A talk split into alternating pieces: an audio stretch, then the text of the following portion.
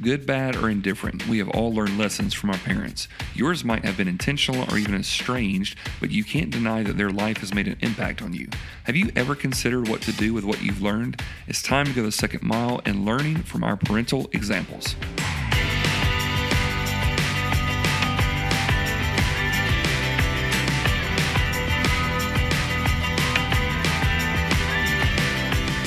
Hey, this is Travis Agnew. Thank you for joining me for the Second Mile podcast, where we're seeking to live out uh, what Jesus says in Matthew 5:41, where if anyone forces you to go one mile, go the second mile. We want to be in step with Jesus as we follow Him along in this world, uh, because uh, life is so much sweeter when we are doing it right in uh, the midst of how He's called us to live. And so what we're going to do today is to talk about an issue uh, that probably you have no uh, problems with whatsoever, right? And that is a little bit of sarcasm because I know this that as a pastor, uh, typically when people come in and uh, need counsel or need help or need prayer, a lot of times it has to do with family dynamics. And a lot of times those family dynamics back all the way up uh, to parents. And whether um, there might have been a parent that was very harsh, or maybe a parent that had abandoned someone, or a parent that was always kind of micromanaging. And a lot of times, those formative years and the way that we are raised in our homes, uh, parents not only have a situation that helps us um, navigate future authority uh, issues, which could be good, bad, or indifferent, um, but it also sometimes we equate how our parents uh, act to how God probably responds to us as well. And a lot of times there's a lot of baggage that goes with that. And so, uh, regardless of your age, and you might be someone who's young and still in the house with your parents, or maybe uh, you are your uh, adult yourself and your parents are adults, or maybe your parents are gone. Um, there's still this legacy that is left there that has to be unpacked. Uh, and for every person I've ever talked with about some situation they're struggling with anxiety or depression or being overwhelmed, I want to go back to even that place to see how have those parental exam- examples shaped and formed you. And I think today I hope to allow you to see the importance of that in your life as well.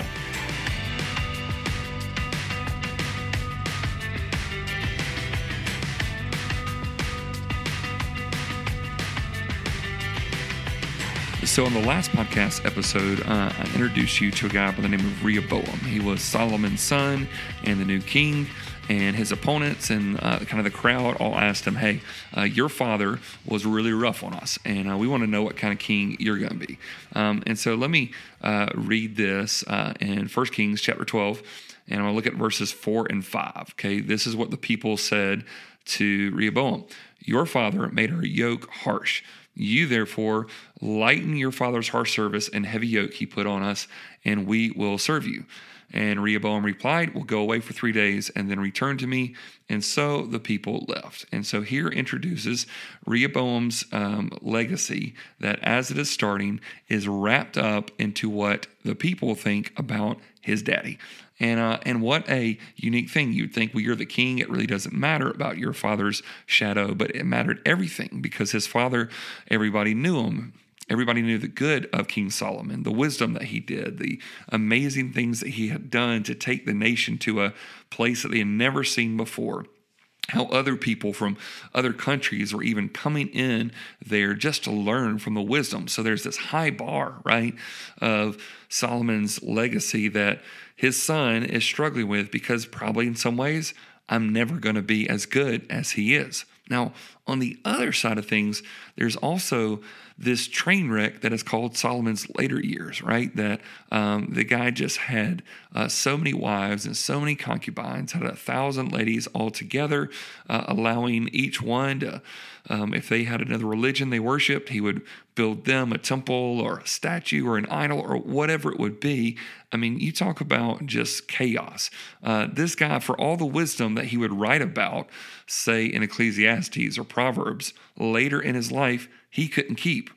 And now here's Rehoboam, who is walking into a new place in life, and he is overwhelmed because the shadow that is cast by his father. And so, one of the issues in Rehoboam's story um, might be something for us to learn from today because Rehoboam never dealt with the good and the bad of his father's shadow. Um, so Rehoboam coming in and feeling overwhelmed because I mean, literally, there's sometimes unclear expectations or uncommunicated expectations, but the people in Rehoboam's situation, they were saying straight up, hey, uh, he was like this, and we want you to be different. And if you're different, if you're better than your dad, if if you succeed in this area more than your dad did, we have no problem serving you.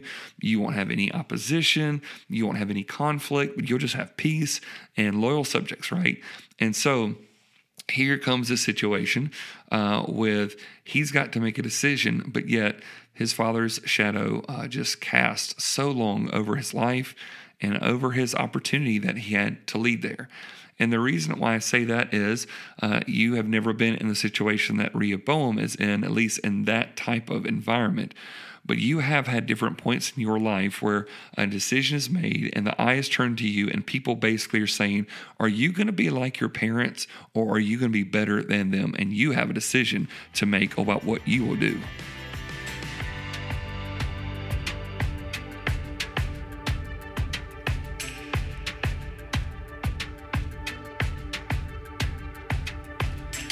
One day I was um, interrupted at uh, the church office with um, someone came in and said, "Hey, there's this guy that's out here says he really needs to talk to you." And uh, I'd kind of been between appointments, and I said, "I got a small window. Let, me see." And um, I went out there and and met this young man, and he just basically he needed some counsel. He didn't go to church there, uh, but just kind of started unloading all of his life story on me.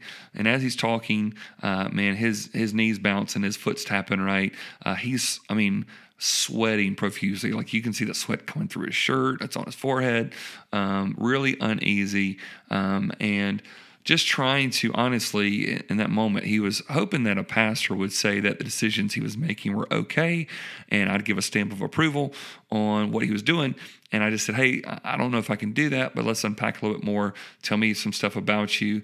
And at one point, I even asked him, I said, Well, you know, you said something about your mom. I said, Tell me about your dad. And he starts screaming, This has nothing to do with that deadbeat. And I was like, Oh, of course it doesn't, right?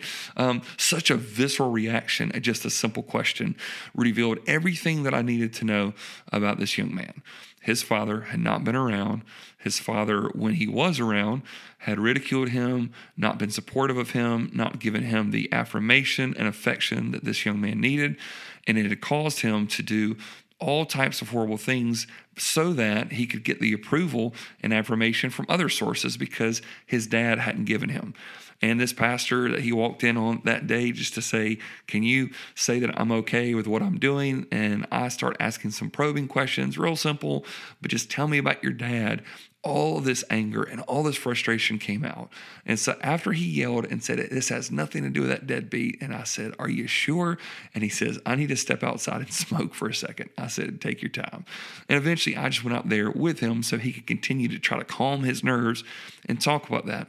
But on that day, it just reminded me of something that I see here in Rehoboam's life, the pressure that he felt. And so often when I talk to people, that if you don't deal with your parents' legacy, I don't know if you're ever going to be able to uh, make one a successful one on your own. I don't think any boy ever can become a man until he addresses his father's legacy. I don't think any girl can truly become a woman of God until she addresses her mother's legacy. I think that not just in the same way of, of son to father or daughter to mother, but our parents have a way of forming us in such a way that if you feel like that you never got their approval, it will cause you to desperately seek the approval and sometimes even do unwise things to get the approval of somebody else in your life. Maybe if your parents have been estranged and kind of abandoned you, you might think through that, well, does God do the same thing? Or maybe your parents just let you do whatever you wanted to, to do and you could get away with anything, right? And now you see that your lifestyle just believes that. And the first time you come up against some types of authority that pushes back, you don't know what to do. And this is why it's so important that I would say you've got to look to see what is it that about my parents' example has shaped and formed me, good, bad, and different? So, the good, the things that they have done for you, uh, what can you learn from? Even the bad things, the things that they have failed at or hurt you, what can you learn from so that you don't repeat that example? And even the indifferent stuff, just the, the character and the personality and the way that they live their life.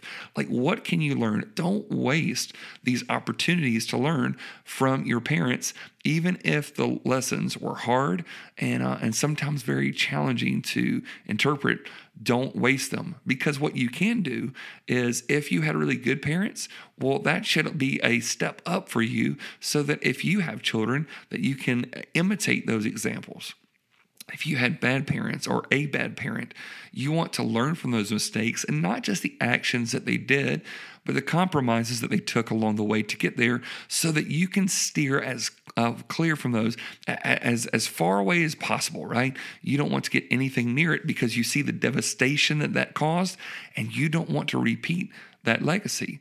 Learn from those parental examples. A lot of times when I'm doing premarital counseling with a couple, uh, I will say, before you get married, I want you to come in and tell me something from your parents' marriage that you want to repeat and something you want to reject. It's always a great conversation starter for these couples to say, Hey, I saw this and I want this in our marriage, or Hey, I don't want this in our marriage. And I would say, not even in a marriage situation, but it's important for you to say, what in my parents' example is something that I want to repeat? And if there's something great there, thank God for it and learn from it and try to copy it and imitate it in your life. But also, what are those things that you don't want to reject? The examples you don't want to imitate, the lessons that you want to learn and to do better as you seek the Lord in a closer fashion than maybe what they did. It's so important to learn from these parental examples so that you don't repeat the mistakes and further on in your example. I hope to see you on the second mile.